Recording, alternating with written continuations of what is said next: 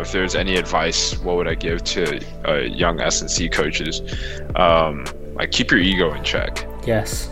Like you, you want to think you know it all. um, I've been there. man.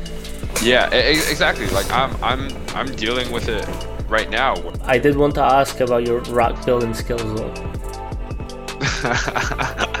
Dude, man. Oh my god, don't even get me started. That thing was a nightmare. I wanted it so bad. I wanted I want to be the best coach that I can be, and I'm very impatient with myself. Uh, we, we think about all these traits that we want, but we never really talk about okay, so if we were to develop an ideal human being, how would we teach, if we were to uh, develop a human being from start, how would we teach them patience?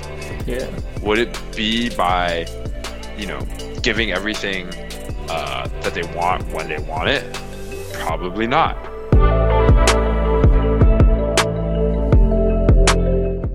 So today's episode is with one of my favorite people in this industry. We met at UW and we've just clicked instantly um, for our love of food and S&C and then from there it's just a beautiful relationship. Um, we constantly talk and bounce ideas off each other, which it's what we love. Um, our many bro dates definitely helped, um, and now it's just a case of keeping up with each other's paths and just being friends. So, Chu, how we doing? What's up, Manny? Thank you for having me on, man. That's all I good. appreciate it. Um, so can you just tell us a little bit about yourself and your pathway up until this point? Yeah. Um, so you you didn't really mention this earlier, but uh, for the viewers that don't know or the listeners that don't know, uh, UW, well, Manny met by UW was University of Washington. Originally, me and him, um, we were interning there last year over the summer, helping out with uh, the summer football um, football training camp, uh, and that's where we initially linked up. Um, we were interning under the legend coach Ron Ma- Ron Mack. Yep, Coach Mack. Uh, and then yeah, instantly, like Manny said, we hit it off. Um, so a little bit about my background. Um, I just graduated from Springfield College. Uh, just received my strength conditioning certification. But before that, um, just a lot of internships, a lot of volunteering and internships from like physical therapy clinics to uh, interning at Springfield with our varsity athletes to University of Washington football, and then most recently University of Health and Performance, which is a veteran-based company. So a little bit all over the place. And now currently, uh, I'm working as a personal trainer. I'm in like this in between, uh, in between time, trying to figure out what I'm gonna do next uh, with my with my life. Yeah. So you spoke about the different types of internships. What originally drew you to S&C? Mm. Uh, in terms of SNC, man, I, th- I think it's very similar to a lot of other coaches, in where we all started as athletes ourselves or interested in lifting and training, um, human performance. So for me, uh, it was very much the same. Where I w- wanted, I had big athletic aspirations, wanted to play uh, collegiate basketball and potentially pro, and um, lo- I fell in love with the training. I always knew I loved uh, the training. I was always so curious about the human performance side of things, and so that's kind of where that curiosity started. Uh, and then from there, when I got to college and I found out what strength and conditioning is, then I was like, "That's that's what I want to do." Yeah. um, so it's very very similar to, to a lot of other people's stories. Um, for me, growing up, uh, I didn't have many great coaches around when I needed, uh, and so then that kind of set me on the path of like if I, you know, if I can be that coach that I needed uh, growing up for someone else, that is that's kind of my my why, my biggest why of um, why I want to keep pursuing this, uh, going down this journey. Yeah, I think you are right. Like for me as well, was I started as a young athlete, got into the S&C program, and then from then, my coach was just like, "Do you want to come and do a couple hours with me? You can sort of learn the processes, how to program." And I was like, "Yeah," and then that just developed into what it is now. Um, yeah, exactly, exactly. Um, I have like two people in mind. Uh, uh, they're actually a pair of twins. They nice. own a uh, a gym uh, in Guam, which is where I'm originally from, um, and they kind of put me, or they've kind of put me onto the whole like the the training realm. That there's a side of PT and sports performance and strength and conditioning and, and showing that like coaching can be a career. So shout out to Ryan and uh, Pat Claros back home in Guam holding it down. Nice. Um, they yeah they they helped me through um, when when I was in high school and they they were the original like people that I was like man you know what like I want to do what they do. Yeah. So it was cool. It's an interesting you said that because like the th- thing for me was the exact same. Like I didn't know I could make a career in sport, let alone coaching people in the gym.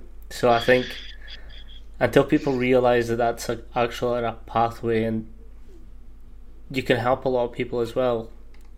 Um, like you said, the two mentors that started you off have really shaped that path for you. Um, can you tell me a little bit more about that and like how it is that you think that influenced and drove that passion within you? Yeah, um, like I said before, I think prior to meeting them, um, I didn't really have anyone in my corner.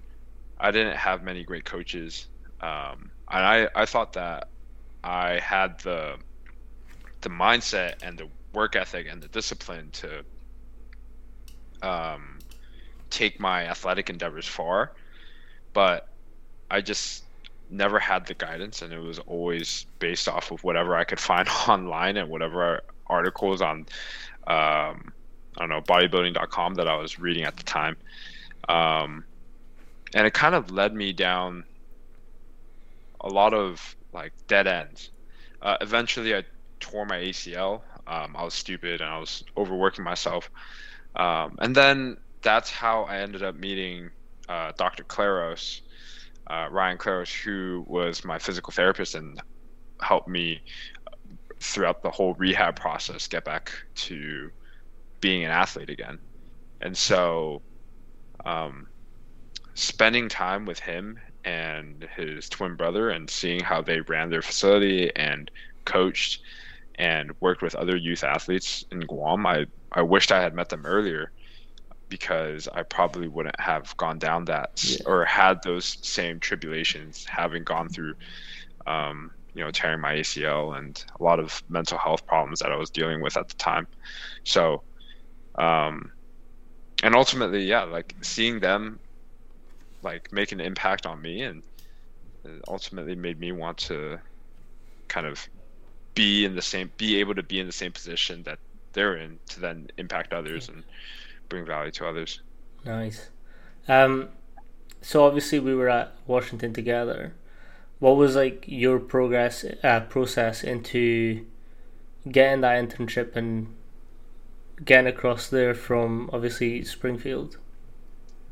Uh so i remember i it was my mentor at Springfield, uh, shout out Coach Adam Feit. He originally connected me with Coach Mack, and then from there, man, you know, like I'm trying to, I'm, I'm trying to rem- it's hard for me to remember what, how, like how exactly I got connected. I can tell you this though.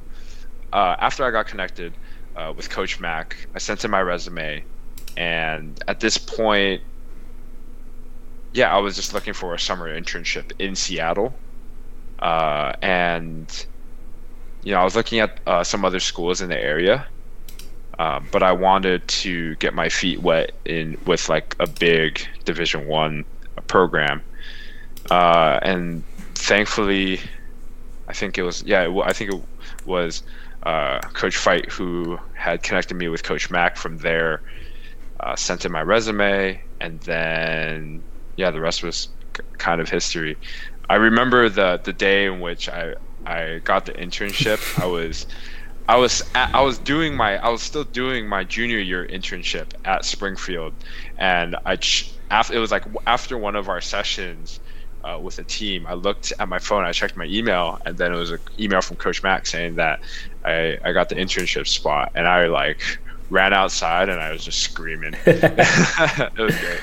Nice. It was cool. It was really cool. I think because obviously there was um, Caroline and Nate, Kev and Ryan there with us, um, and I, I kind of like the different approaches that people have taken to get this internship. Obviously, for me, it was a little bit different. I applied and through the IUSCA and then got into it, but it's sick that like your lecturers are connected to you, uh, connected you to Coach Mack, and then from there it was just like, obviously you ran out and screamed. yeah, it no, it, it is, and um, yeah, I've been very much blessed to have uh, developed a, a good relationship, a great relationship with uh, Adam Feit, um, and he's he's one of those coaches that um, when I think of like who inspired me or who is like a model coach for me, he is definitely up there as one of those people. Um, and he's just a, an amazing human being, and uh, he's been an amazing resource for me. Um, and and he's he's really helped me out a ton. So I, I owe a lot to him, and um, wouldn't have had that UW. Um, so that's us back. We had some technical difficulties, uh, but we're back now. Chu's been kind enough to pull up the email that he got from Coach Mack, and we're just reminiscing on that. Um, so off you go, Chu. yeah. Um, so okay, so I completely forgot about this, but I think what how I ended up at UW was my again, my mentor connected me with Coach Mack. From there, this was probably the winter of between 2021 and 2022. Uh, so before the summer in which we actually went to go intern, I was in Seattle. Uh, I was connected to Coach Mack. I was able to go in and shadow one of the uh, training sessions. Um, and then from there, that's where I met AJ initially, uh, Coach AJ Middleton. Uh, and then, yep. Um, and then got connected with Coach Mack. He allowed me to come shadow. From there, I then followed up with Coach Mack when I was looking for that summer internship. And at that point, you know, I, I had I had already shadowed with him and then uh, met him in person. So nice. that was my story. Yeah. Um. So we were talking about the sort of you asking coaches for like 10, 15 minutes of their time to mm-hmm. speaking about um, just their experience and their knowledge and what they could pass down to younger coaches. What was some of the lessons that they spoke about and some of the things that they were sharing with you that sort of been impactful in your career as well? I think the biggest thing is an overarching theme of everyone everyone's journey is going to look very different and you know this like the whole coaching staff that we got to be a part of at UW, um, everyone had a different specialty and everyone yeah. brought something to the table and everyone fulfilled their own roles. Um, Coach Cook was the Excel, Excel. guy. He knew, yeah, he knew everything, the ins and outs of Excel. Uh, Coach Ben Creamer, he did all of the sport uh, science. Uh, sport, yep, the sport science, but not only that, the hand fighting, yeah. because he's a big uh, martial arts yeah. guy. Which, he's a judo guy, black like, belt. Yeah, he. Uh, I think he he he does like a bunch of different disciplines. Yeah. But like regardless, like he is, um, he is the one kind of pioneering the whole hand fighting thing in in football, which is really cool to uh, to to have seen and witnessed. Yeah. yeah. You know, Coach AJ is the the meathead. Yeah, Coach Olympic Coach. Yeah, exactly.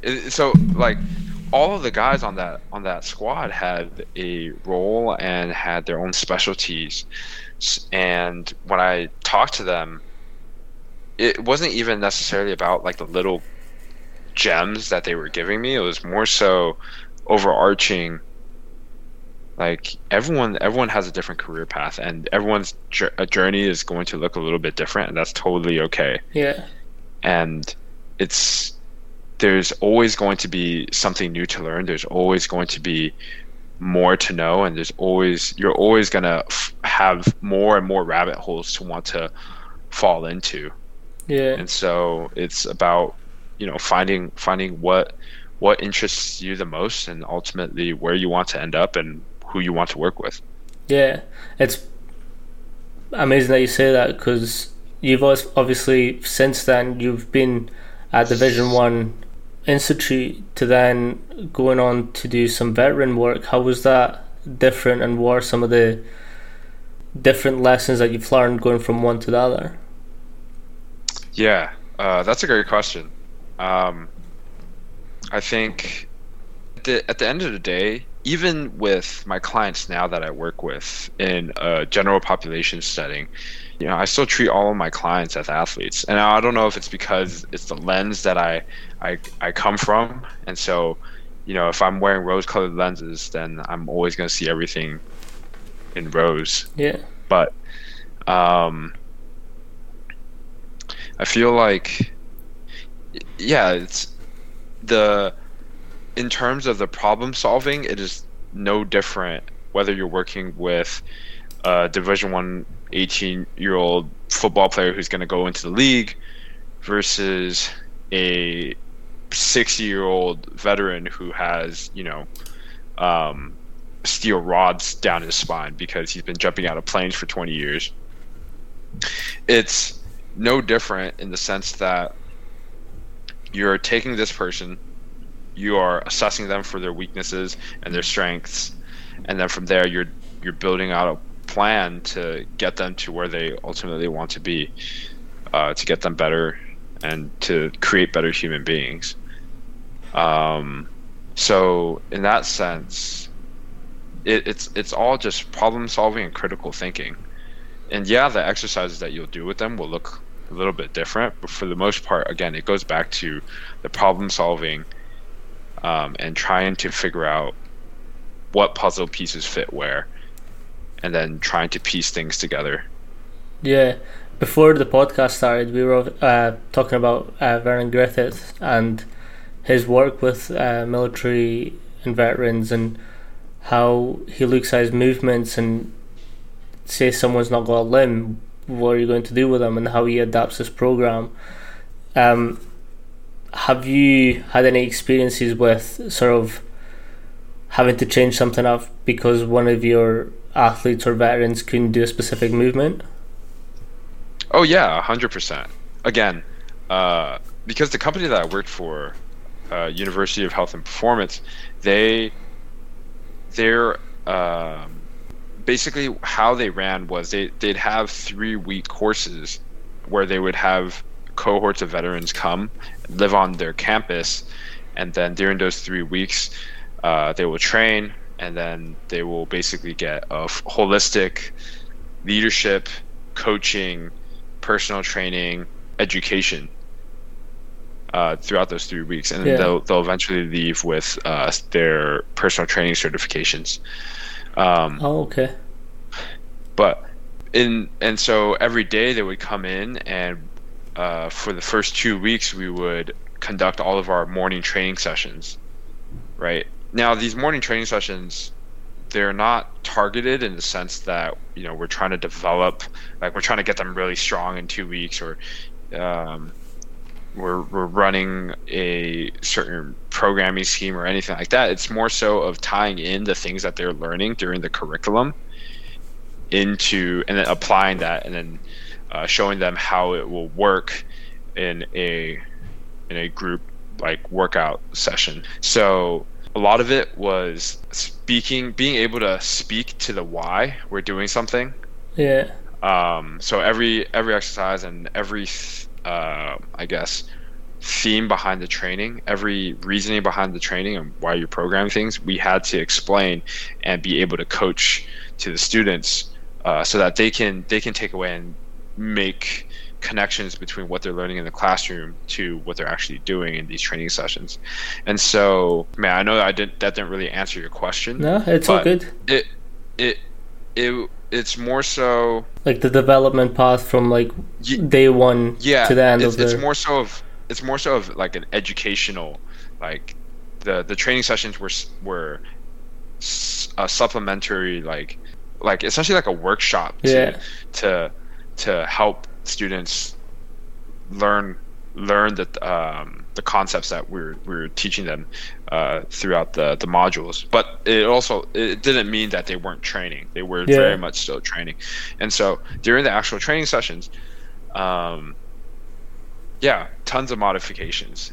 We because again, you're gonna have a twenty some year old kid, uh, and then you're also gonna have a sixty year old vet who both need to at the end of the day need to, are, are doing the same program because that's what you wrote for for the day. And so finding ways to tweak exercises maybe uh, for example the easiest easiest thing i can think of is like trap bar deadlift right? Yeah. or, or deadlifts in general. So if deadlifts were written on the program for the day okay maybe for uh, the 60 year old vet we'll will put his we'll, we'll put him on a trap bar and maybe we'll put a couple plates underneath to raise his yeah. deadlift up. So he's not he's not moving as much. We're decreasing the range of motion. Maybe if they can't do that, okay, what's the next regression that we can make, or what's the n- next uh, closest um, substitution we can make for the exercise. And so, like figuring things out like that, and um, shout out to Coach Hunter and Coach Catherine down there. They really pushed me hard to um, think critically yeah. about how my program was going to be interpreted and received by all the vets that I was working with. Especially since you know I'm a 21 year old kid, where you know all everyone's older than me and has so much more life experience. And who am I to just go around calling the shots like, hey, this is what we're doing today, and this is blah blah blah blah. Uh, so it was definitely a very eye-opening experience yeah. and a very humbling experience. Yes, I think it's like that questioning programs. I think that's very valuable in this industry where people are asking for the reasoning behind exercises that they've picked, and then if from that what can they regress or like progress from that to adapt to the different people that you've got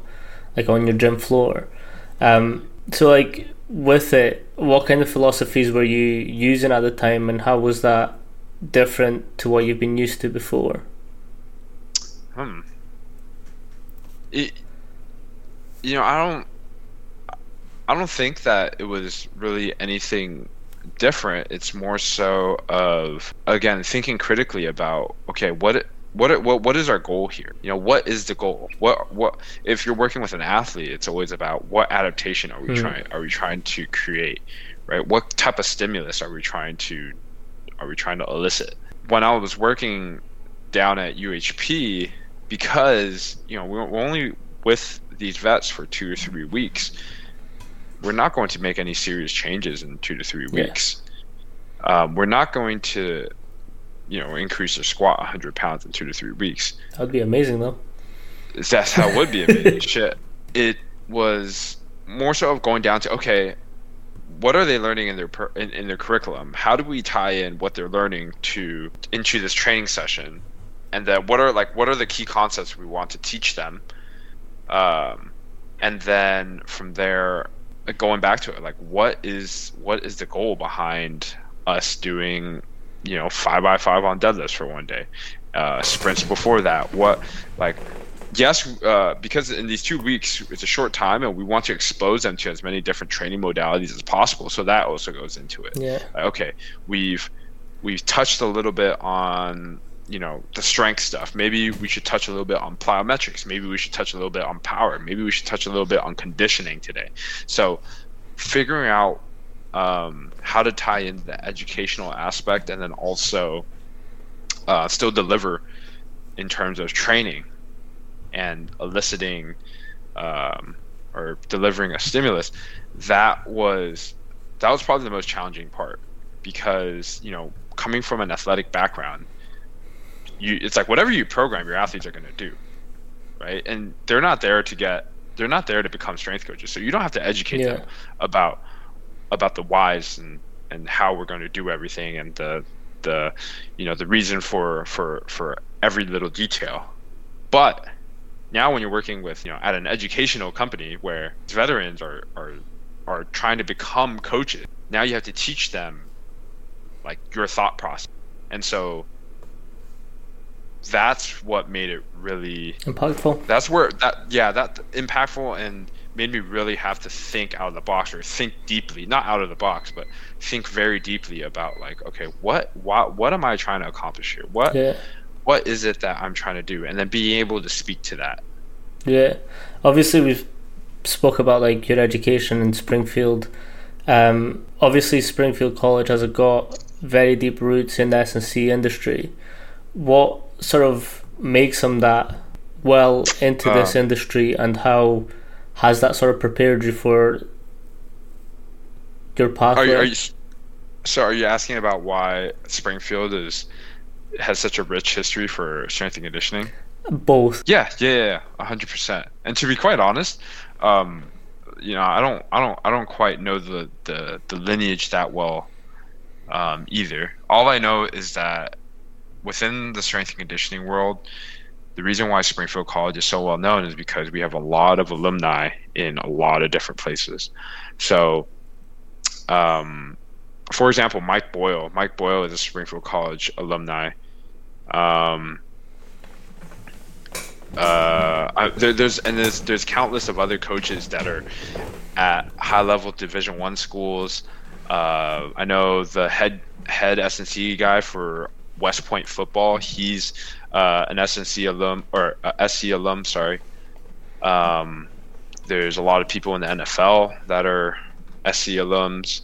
Um, yeah, it's just a lot of a lot of people all all over the place, and I, th- I th- honestly I think the reason why Springfield has built that type of reputation is just because or is because of well one we have a very deep network but two the curriculum in terms of getting getting kids exposed to these strength and conditioning um, facilities and other universities and uh, going off on internships, uh, being around mentors and coaches like my mentor Adam Feit, who also teaches classes at Springfield.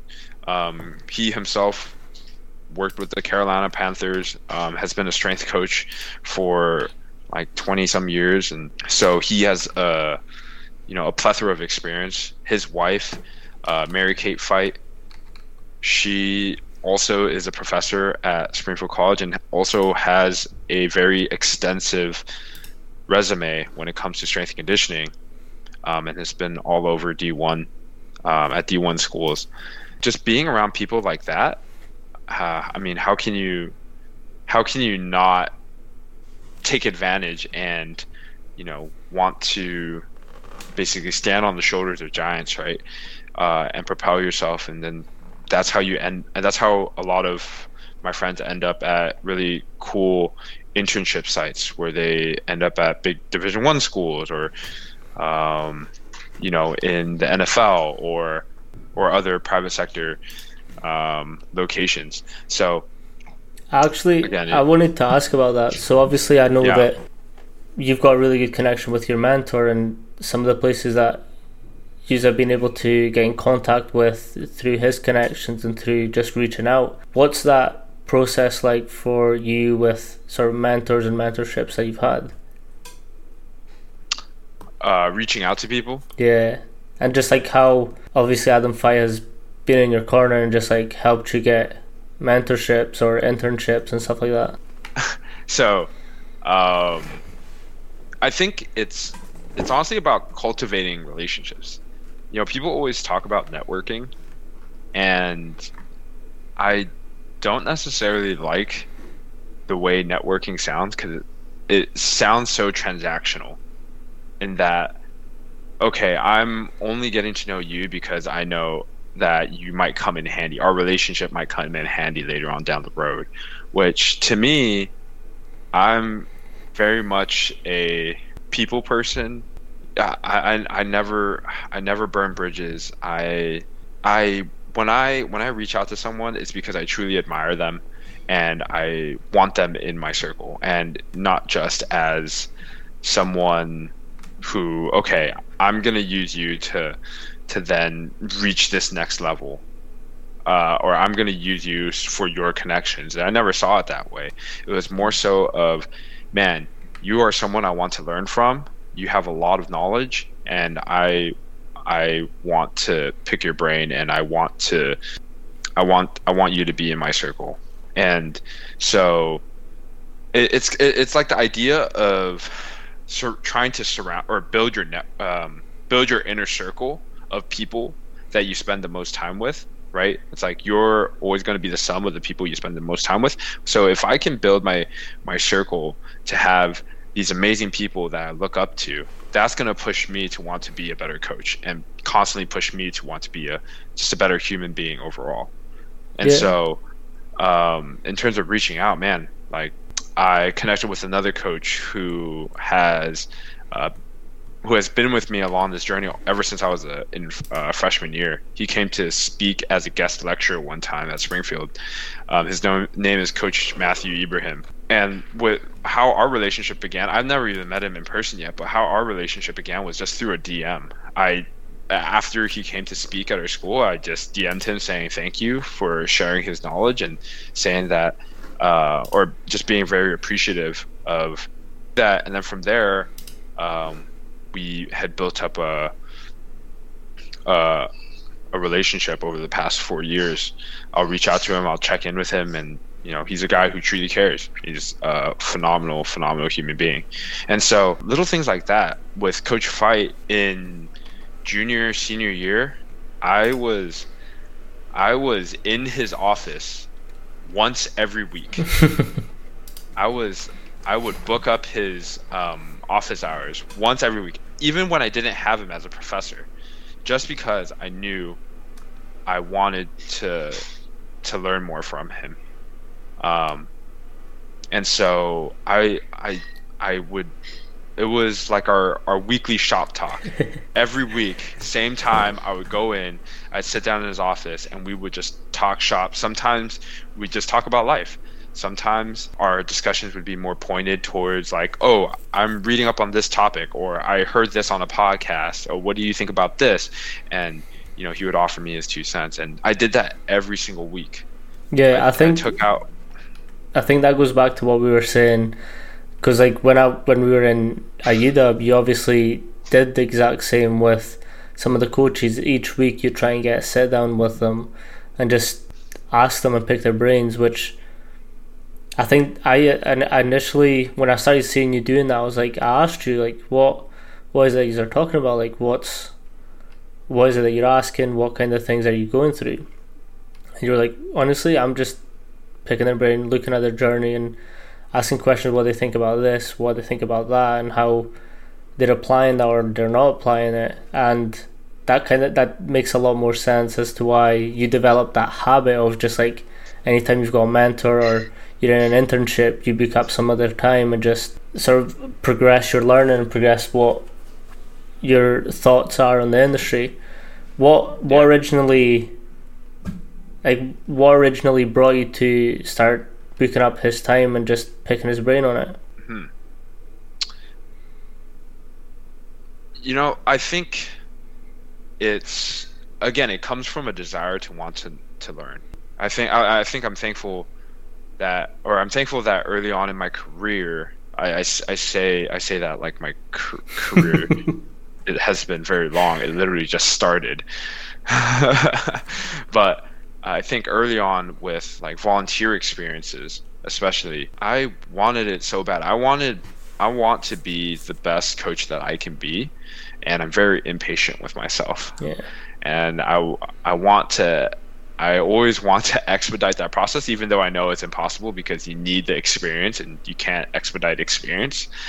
I think piecing together um, mistakes and successes and strengths and weaknesses from other coaches and hearing from their journeys has helped me learn so much in terms of okay how do i navigate and how do i go about then developing myself as a as a coach and so early on it was just a hung- again it was just a hunger for knowledge man. I, I i if you want it bad enough you'll you'll you'll reach out and you'll i mean what's the worst that they can say? The worst that they can say is no. Yeah. And and who you know if they say no or if they leave you on red then like so be it. At Yeah. least you tried.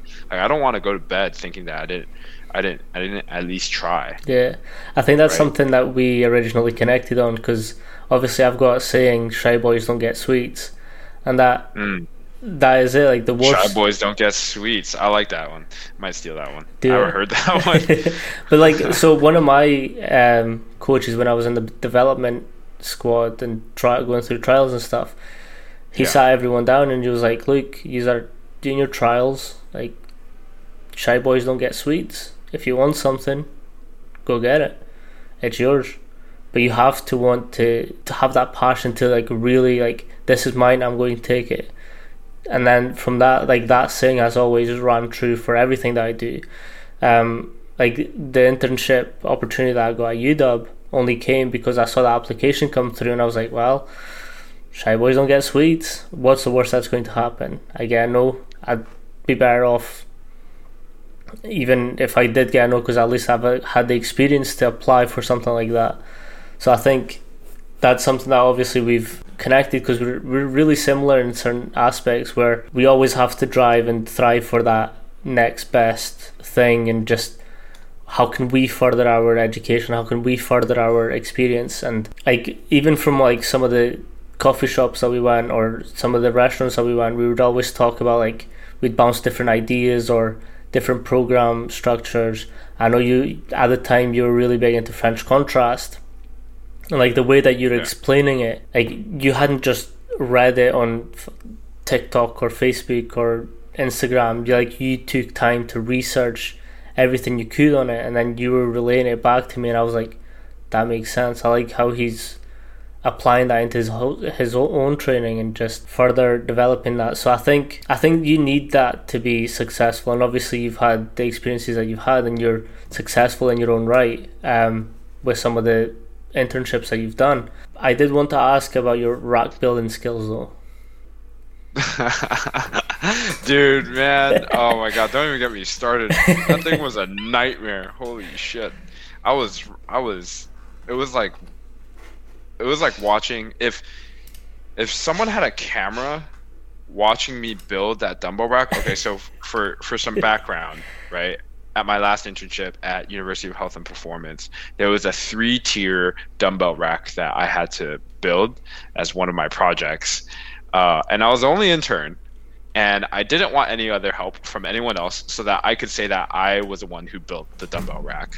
and so, man, like I wish that there was a camera, there was a time lapse watch, like watching me do that, because it probably looked like a monkey trying to build a rocket ship. Man, you know what? We got it done though. The it, the rack goes from five pounds all the way to 150 pounds in five pound increments. So moving all those dumbbells and then putting them back onto the rack and then realizing I fucked up and then having to take it off and then re it was man, it was it was a whole two I think I got it done in like two days, two or three days. nice Um, but if you ever need a dumbbell rack, don't ask me because I will not build it for you. I'm, I am. It has given me PTSD. It has actually given me PTSD. what's some of the Um, lessons you've learned from that Oh man, uh, read the instructions very closely. But uh, like going back to what you were saying, um, you know, it made me think of another thing where, um, uh, I think you need the drive, but then I think you also need to know that opportunities aren't going to fall onto your lap. Doors aren't just going to open it for you.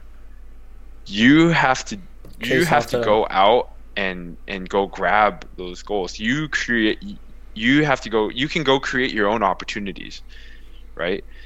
And sometimes you might go down one dead end you might find you might go down a hallway and it's a dead end, but then you realize that there are three doors surrounding you and then each door opens up to a different direction. So it's like, okay, maybe that's not a dead end. That's not the definition of dead end. But like what I mean is um, sometimes you might a, a, door might close in your face, but then four or five others might open, or you might realize out of the conversation you had with this person, like, oh, okay, maybe I can't do this, but now my gears are turning, and holy cow, I have like three or four new ideas that I can try out, or uh, maybe I can pivot in this direction that I didn't even know about that I could do. Um, had I had I not even just gone on the journey uh, or gone on this journey to start with, and so yeah, realizing that um, you very much write your own story. I'm not gonna sit. Pa- I'm not gonna sit in the passenger seat, right? I want to be in the driver's seat. Yeah. So I want to know that I have full control over where my career is headed, and so that has, I think, that being a control freak and yeah. wanting to, to to feel like okay, I I have full control over everything that's going on in my life, that has also kind of played a role into it. Yeah, and I think that's some of you just have to chase after it. Like yeah, you don't again shy boys don't get sweets. Like you don't. Just get given something just because you're there. Like you have to chase mm-hmm. after it, and you have to really want it for it to come a reality. Like if if I was never going to apply or do something, I would have never started this journey, I would have never got the experience that sort of I've had to this point because of that. Like you have to want to chase it, and you have to yep. like something as well that I think some people might, and I know I'm quite bad for it sometimes, but you had said something to me during our internship, and it was like paralysis by analysis. Like some people can get so caught up on that.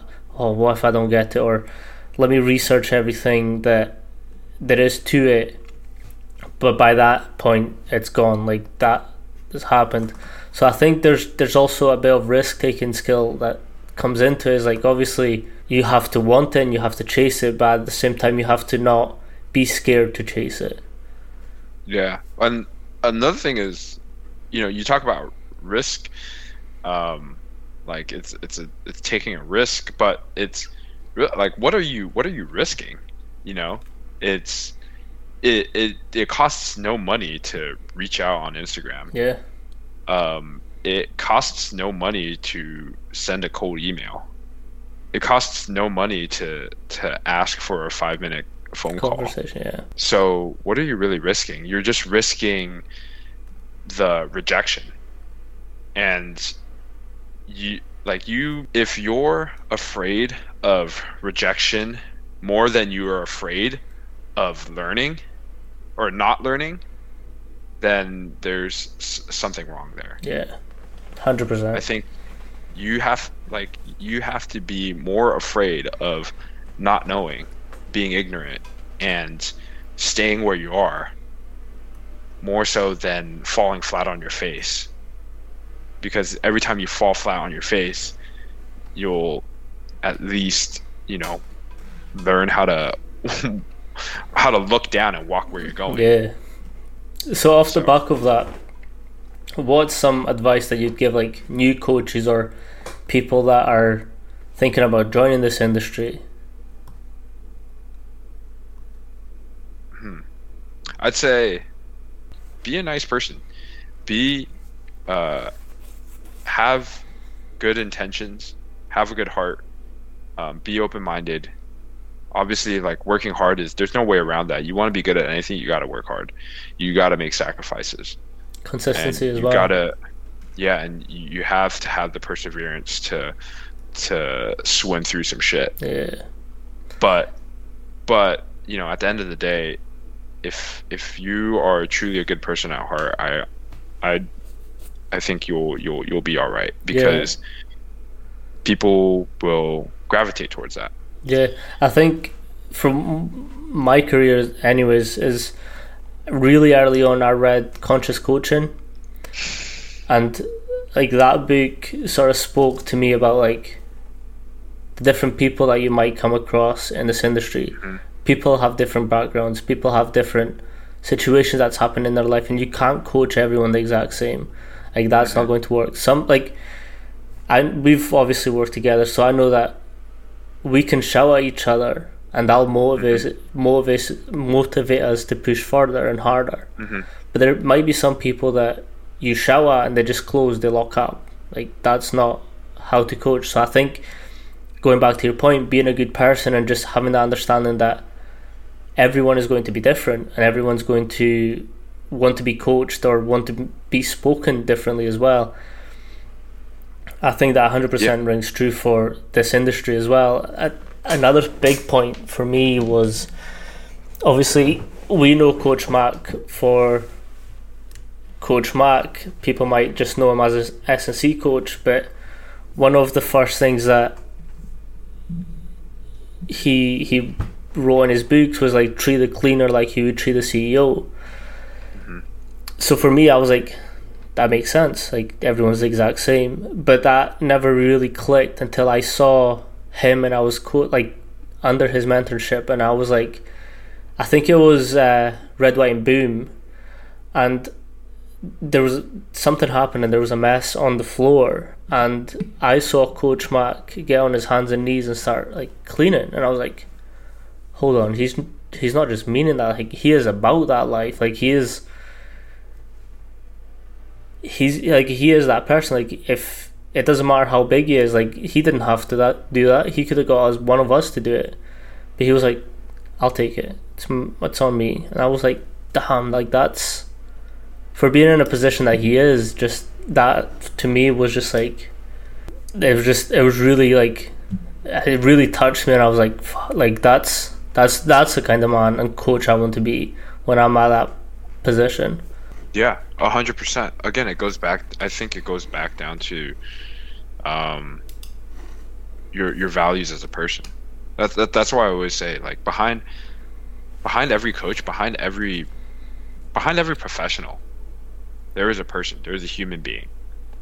Yeah. We we are not just strength and conditioning coaches we are you are more than your identity is not just the profession that you that you're in. Yeah.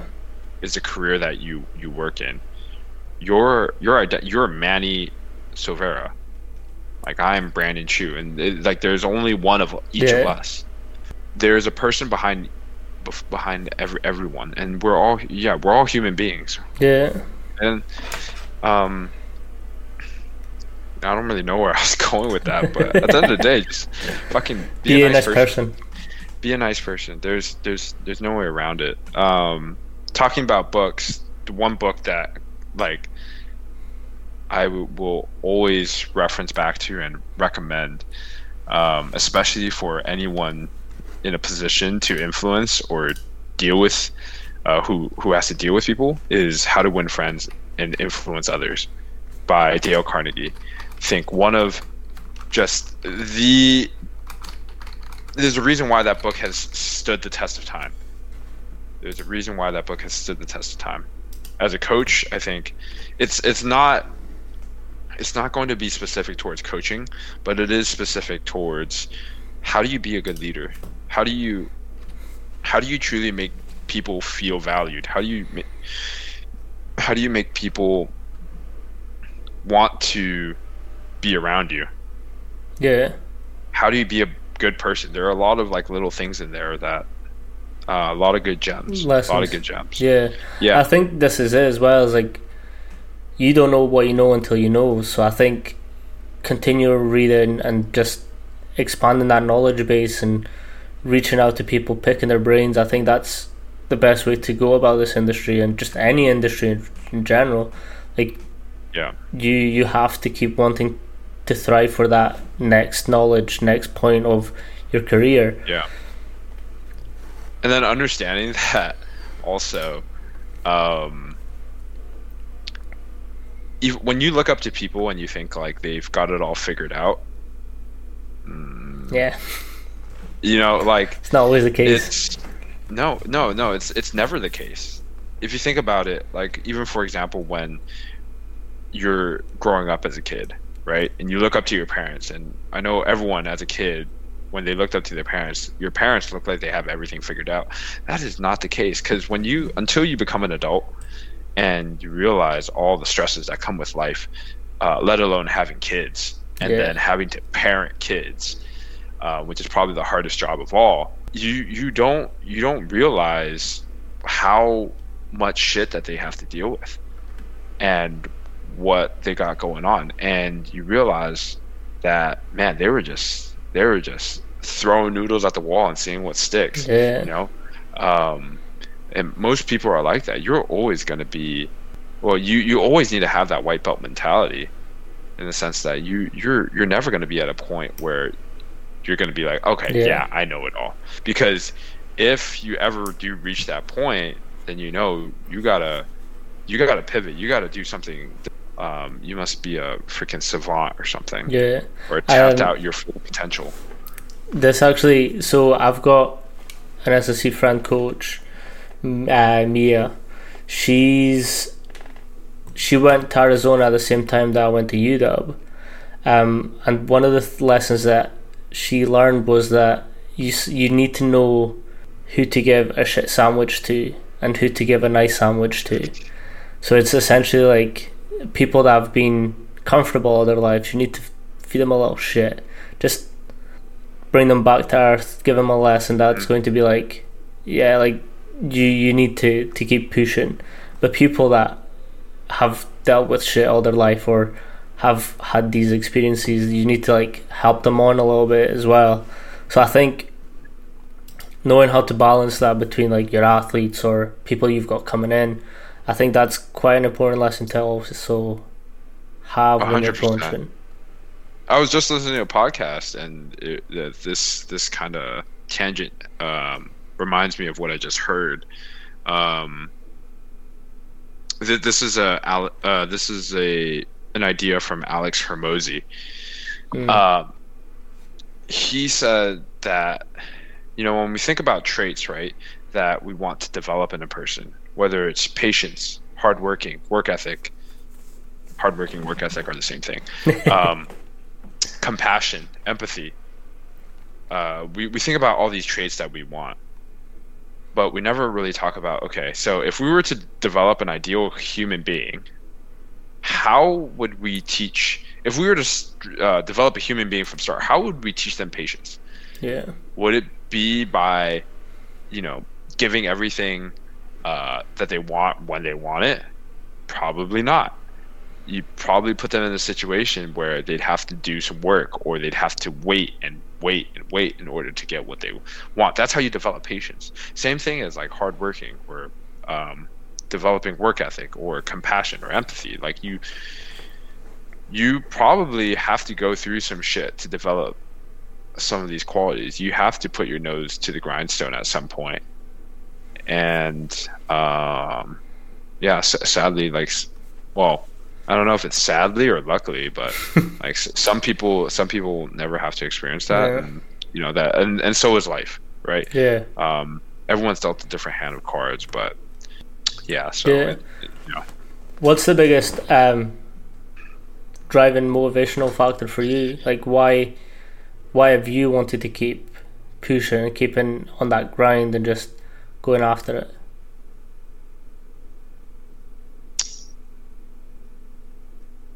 honestly uh, i mean the like if, if we're talking specifically as a coach it goes back to what we were talking about earlier which is i didn't always have great coaches around me and be and like at in, in times where i needed it especially i didn't have many good mentors or, or guidance from anyone uh, nor did i really have any family support and so and it led me down some uh, dark roads. And so, if I can then turn around and become that person for someone else and provide value and truly serve, then that's that's ultimately I've I've come to find that that's one of my deepest values, and that brings Yeah. me the most fulfillment.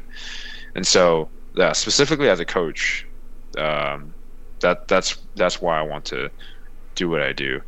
And if we're talking about as a person, um, life in general, it's it's yeah, it's I think um, I mean recently I've been thinking about this a lot, uh, but because I, I was struggling a little bit trying to figure out exactly you know where where I wanted my life to go and what direction I wanted to take it.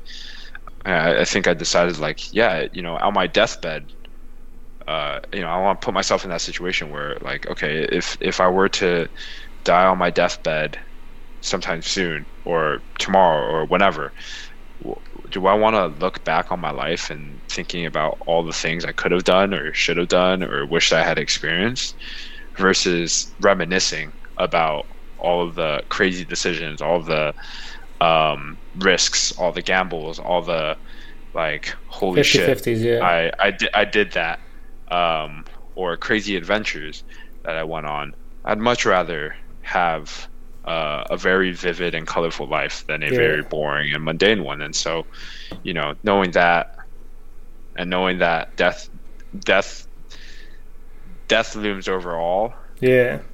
And that my reminding myself that you know it's not something to be scared of, but more so of like forces you to okay yeah i do have a deadline so i i want to do as much as i can before i before i eventually get there so yeah that that's i think that's what drives me it's like knocking on those heaven doors just like all scratched up and fucked up just be like yeah i'm here but i had an yeah, enjoyable day yeah it's, it's, it's, it sounds kind of morbid but like i mean yeah, death. I don't. It's death. Death. Death isn't a scary thing. If we didn't have death, man, I would, like, you know, like there there would be no reason to want to live. Yeah. You know what I mean? Because if if you didn't know, if you didn't have a deadline, then you could just spend your days doing nothing at all, and it'd be fine because you're not ever wasting your yeah. time. But death is what makes time so valuable. Yeah, hundred percent. So What's the next move? Oh, next move. Uh, what are you currently driving towards? I mean, uh, my I, I guess my next move, and this is a more broad, long-term thing, but I mean it's it's it's being the best technician that I can be. I want to learn as much as I can right now um, there's still so much that I don't that I don't know that I don't know. Yeah. so, um, yeah, uh, broadening my perspectives, just trying to add as many tools to the toolbox as possible. Because again, you know, I'm still so young in my career. Yeah. In I think her, yeah. I think it's a really good place that you're at just now because obviously you're at NYC and you're in that. Mm-hmm. Um, so you're, you're dealing more with general population, and I think I've personally got experience of coaching general population, and I know how much adaptability and versatile versatility yeah. that you need to sort of like coach everyone that comes in through the door. So I think if you want to speak about that experience so far, like I think that's a really valuable to go if you want to be the best coach that you can be. As yeah, no, hundred percent. Um, working with general population, it goes back to problem solving, meeting them where they're at, figuring out, okay, how do we then bridge the gap from where you currently are to where you want to be while also addressing your weaknesses that I that I see as a coach.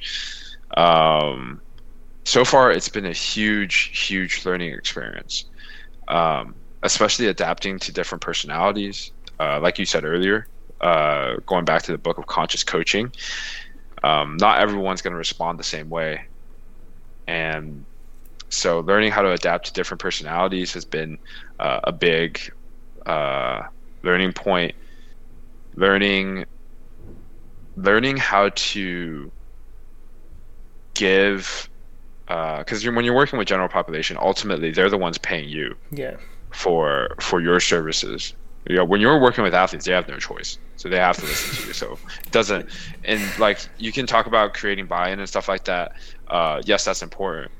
Um, I think with general population, it's even more important. It, it almost t- turns into selling. Yeah. right? We were talking about sells, but like, how do you get that person to buy in and Yeah. and and uh, sell themselves on what you have to offer them and that value that you can bring to them, right? And so, then how do you deliver a service that is worth the money that you are charging them? Um, how do you how do you address their needs that you see their weaknesses that you see as a coach while still making the workouts the training engaging and fun and you know giving them what they want Yeah. as well I think a big part of it is transparency and clarity through the whole thing as well. Like, it's it's one of the rare moments that, at least for me, I see in this industry is that there's a lot of like faff and just like Instagram's full of it where you just like hype up mm-hmm. 12, 6, 5, 4 weeks and mm-hmm. you'll get your summer body. It's like hmm it's not quite how it works. Like you you have to put in the work. You have to be consistent. And it's I think for for me as well as like when I'm coaching general population, I'm very honest with them. I'm just like, look, I can do my best, but I also need you to do your best. Like you're going to have, mm-hmm. you're going to want to not come in some days. Give me a message. I'll talk to you. I'll just just explain them like this is a slow and hard process. You will get your goals and you will achieve them, but we need to like have that communication and clarity between me and you, and we need to be honest with each other. If you've had a f- cheesecake at the weekend, like okay, that's fine.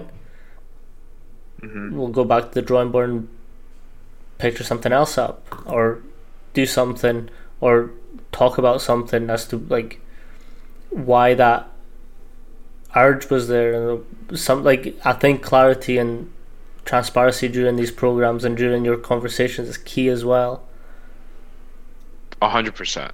Again, it um, if there's anything that being a strength conditioning coach has taught me is like how you develop that buy-in is by involving your athletes, your clients in the process and explaining to them, being able to explain to them um, where your where your thought process is, and it's not just random workouts every week and there's Yeah. there's a direction we're trying to head. And this is this is the game plan of how we're going to get you from where you're currently at and to where you you want to go. And I, I mean again and it depends on each client because uh, you know some clients it's like hey don't you know i don't care about any of the bullshit just just train me.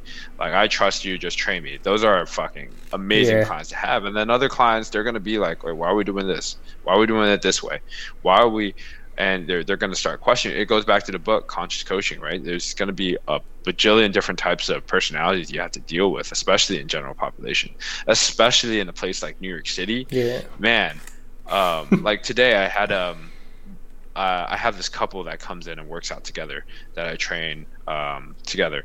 And the girlfriend came up to me and was like hey you know um, i understand like you you want me to be strong and stuff like that but i feel like my legs have just blown up and i don't want to get big and uh, so and i really don't like like doing the weights and stuff like that. And we we've been training for about two uh like two months now.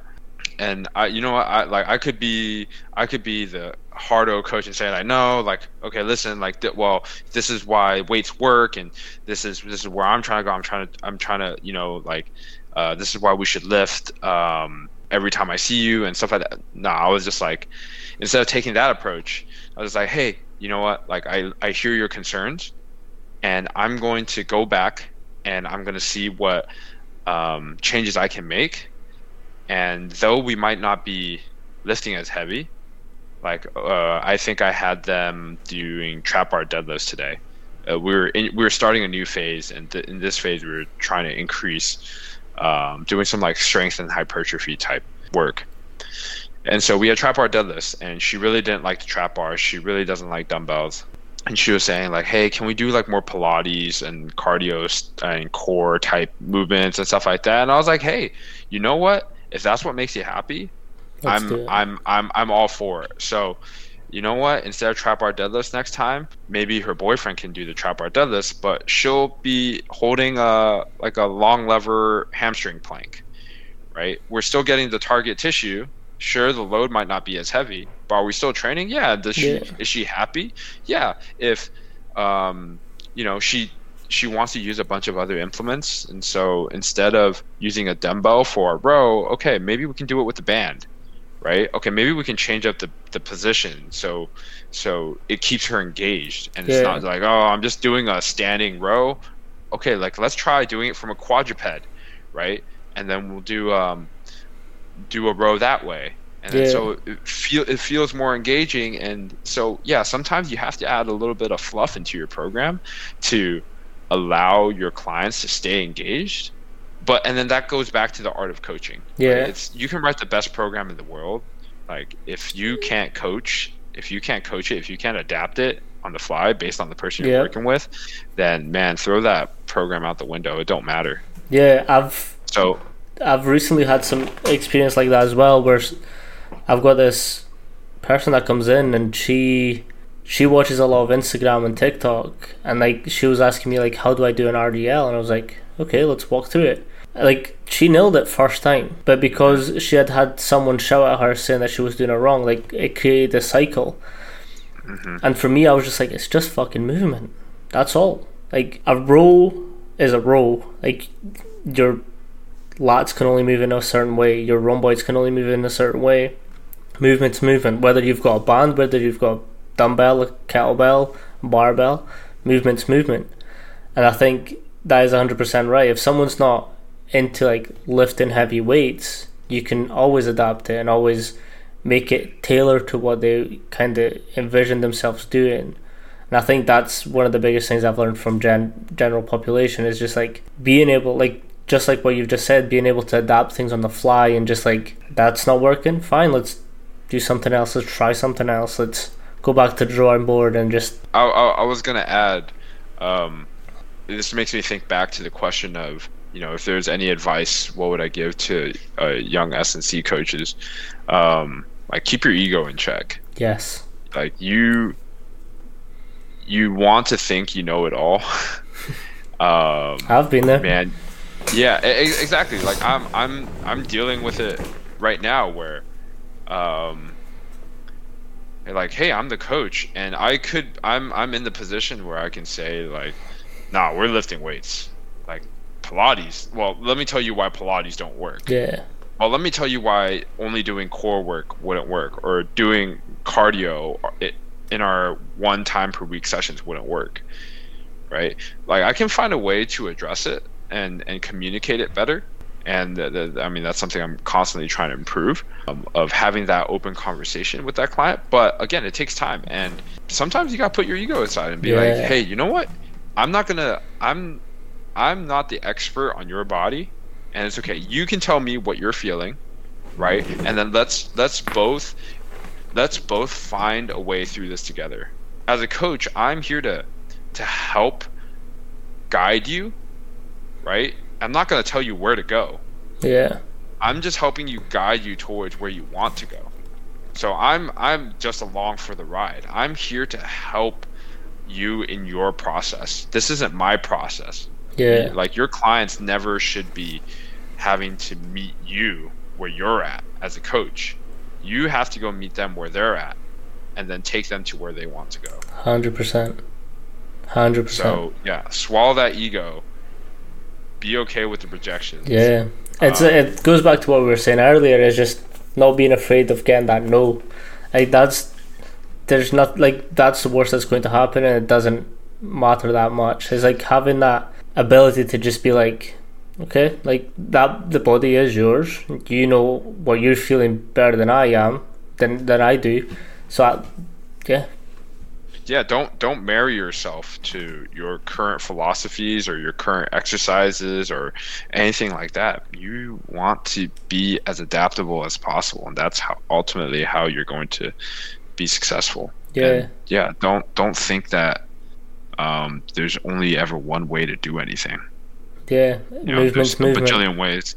Yeah be creative. Think outside the box. It's okay. Innovate. Experiment. Yeah, I think that's really important, and as well, like being in gyms as well as like having that creative ability to think about like I've not got a sled, what can I do instead? It's like mm-hmm. I've been in that situation. I've been in a small gym. There was no slides. I wanted to do sled pulls. I grabbed a step, put a bunch of kettlebells, tied a battle rope onto one of the kettlebells, made sled pulls. It's like yeah, thinking oh, yeah. about these. I, I think for me as well is like if you're going to be a coach, and Coach Mac spoke about this. Like I think Tony spoke about this as well. It's like sometimes they've been in situations where kit was supposed to be there, but the kit wasn't there. So they've had to like do manual assisted exercise instead without any kit and just whole session on that. I think having that pliability with your coaching and just how you express your coaching, express the exercise that you're talking about, I think having that ability to go and explore, I think that's that's key. A hundred percent, man. Talk about like nightmare stories in which, um, I mean, obviously, it makes you more resilient as a coach, and this is why I think strength and conditioning produces so many amazing coaches, is because you have to deal with, like, for example, Coach Feit. He had this story of how they had like 20 kids sign up for this one class or one session in their training facility and it's a small training facility. They could probably accommodate 20 people or something like that. And then the training session comes around and for some reason there's 40 kids. And all of a sudden you have you doubled the amount of people that you were prepared for and you just got to make it work. Yeah. and you know what? Sometimes it might just be a fucking dumpster fire but the kids don't know that. Yeah. and and you might in your head being like, "Holy crap! This might like this is this is blowing shit." But like in those moments, you have to you can't just throw up your hands and be like, "Oh shit! I guess I'm not coaching today." Right? Yeah. No, you gotta you gotta figure it out on the fly and and and troubleshoot. And so, um, going back to yeah, Coach Mac, Tony, like what what happens when you're you program sled pushes and you don't have sleds. Well, do we just not do them? Yeah. Like, well, we got to do something. So, I think that's as well, and that brings me back to my next question: is like, while we were at UW, we obviously were fortunate enough to lead our own sessions, and my first session, I got zero warning of it. So I should, I, I think we were doing the, I think it might be one of the COD sessions. I was paired with AJ and Coach Mac comes up to, to us and is like, "We need someone on um, on return to play." Mm-hmm. And then he points at AJ, is like, "Who have you got?" And then he was like, "Manny." And I was like, I was like kind of caught in the the headlights. I was like, "Oh, I've yeah. never done that. I've never yeah. had to take like, especially at a high level, like in Scotland. There's not. I've there's nothing like that. I wasn't. Mm-hmm. I've never been in charge of a whole program for Division One athletes. So for me, I was like, "Fuck!" It, it's a sink or swim kind of moment where you either grab it by the balls and do the most of it, or yeah, you just sink. And I remember, I, I was nervous, had no program, had nothing prepared with mm. them, and I was like, "Got it." So the first time I started timing, one of the players started speaking to me. I lost my time, and I was like, "Oh fuck!" So like I started panicking, and I was like, "Right, okay, breathe." Go back to the session, just add, keep adding exercises. At this point, AJ comes in and I'm like, oh shit, I better not fuck up. Because like now there's coaches watching me and there's interns and I think you came in at that point as well. And you're like, let's go, Manny. Eh? And I was like, fuck, I've just fucked up.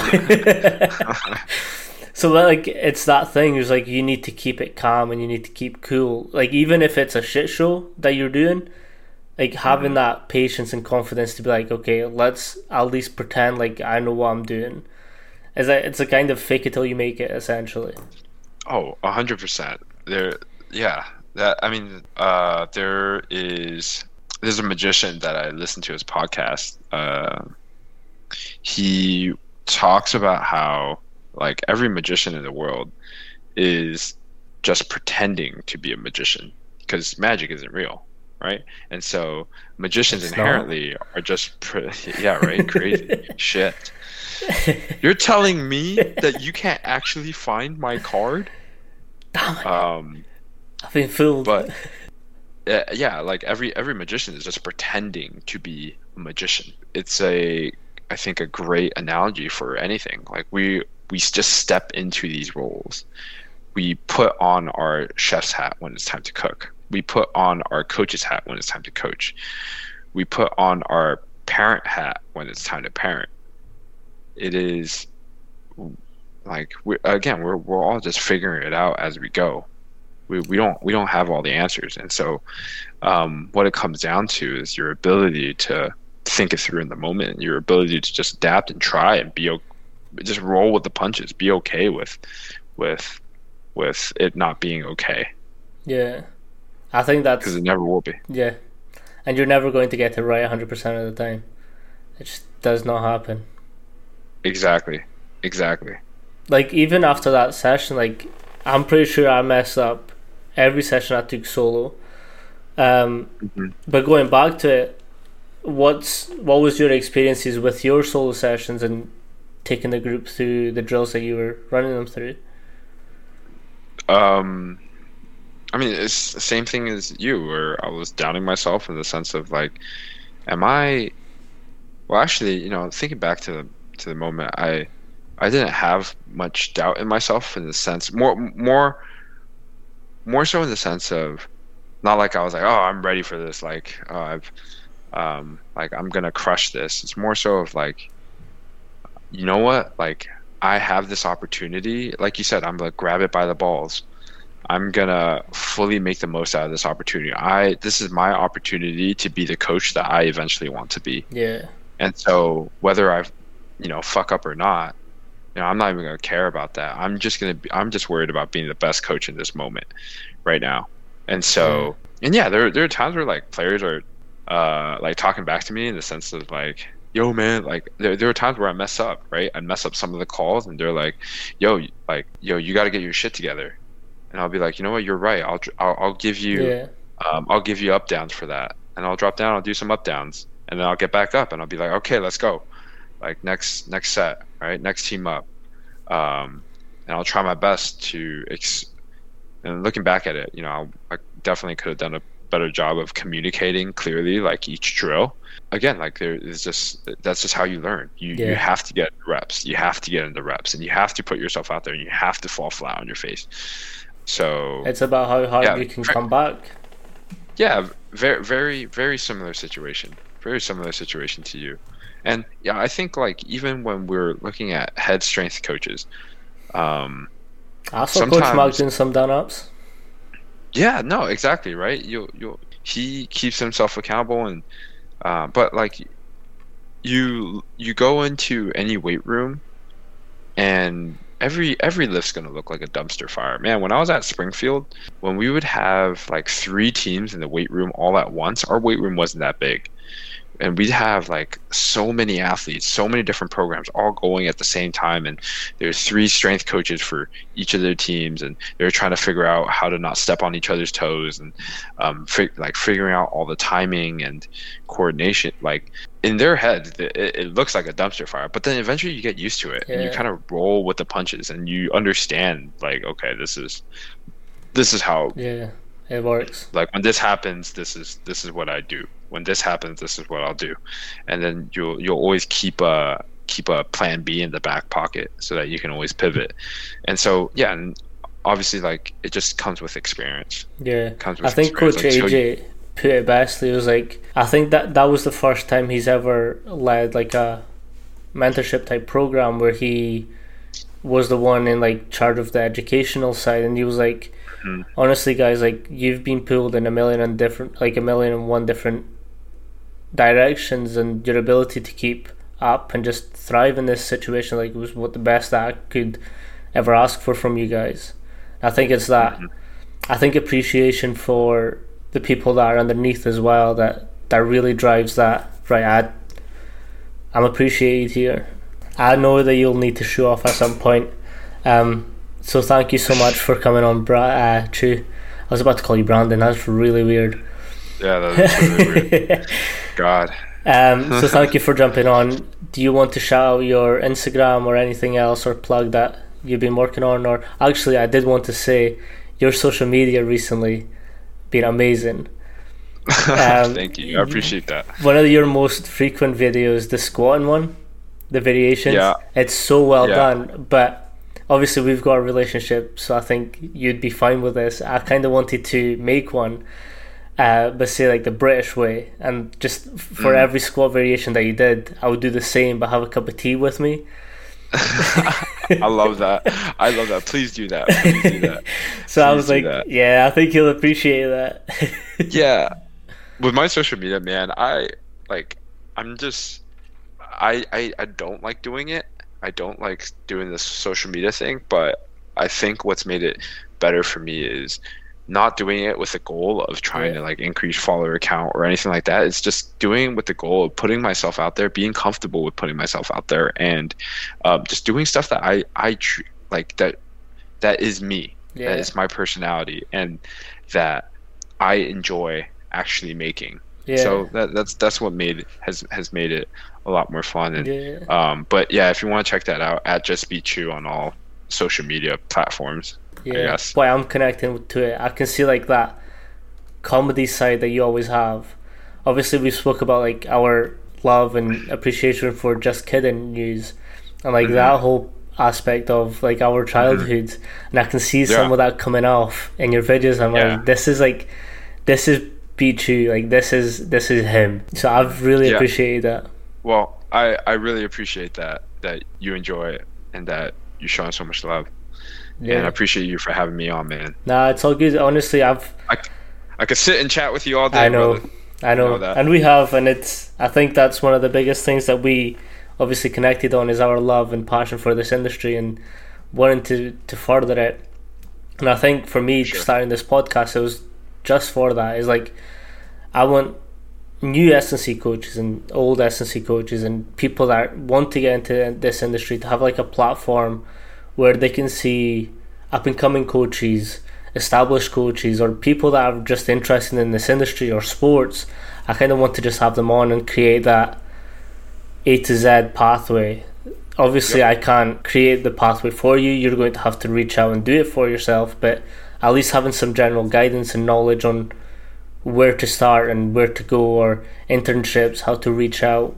So I think yep. having you on has honed down that because like we're both new, like we've had the same experience. Well, other experiences, yeah, yeah. Um, different internships that we've had that have sort of shaped some of the way we think or some of the way that we build programs and speak to people. I think having new coaches in to still deliver that message and be like, look, it doesn't start pretty, it doesn't start flashy, but you just kind of have to get the reps in and you kind of have to yeah. just go for it. For sure. For sure, man. No. Dude, it's been awesome. Yeah, appreciate you for coming on. Um, obviously, at Just B Chu, follow him. He's amazing.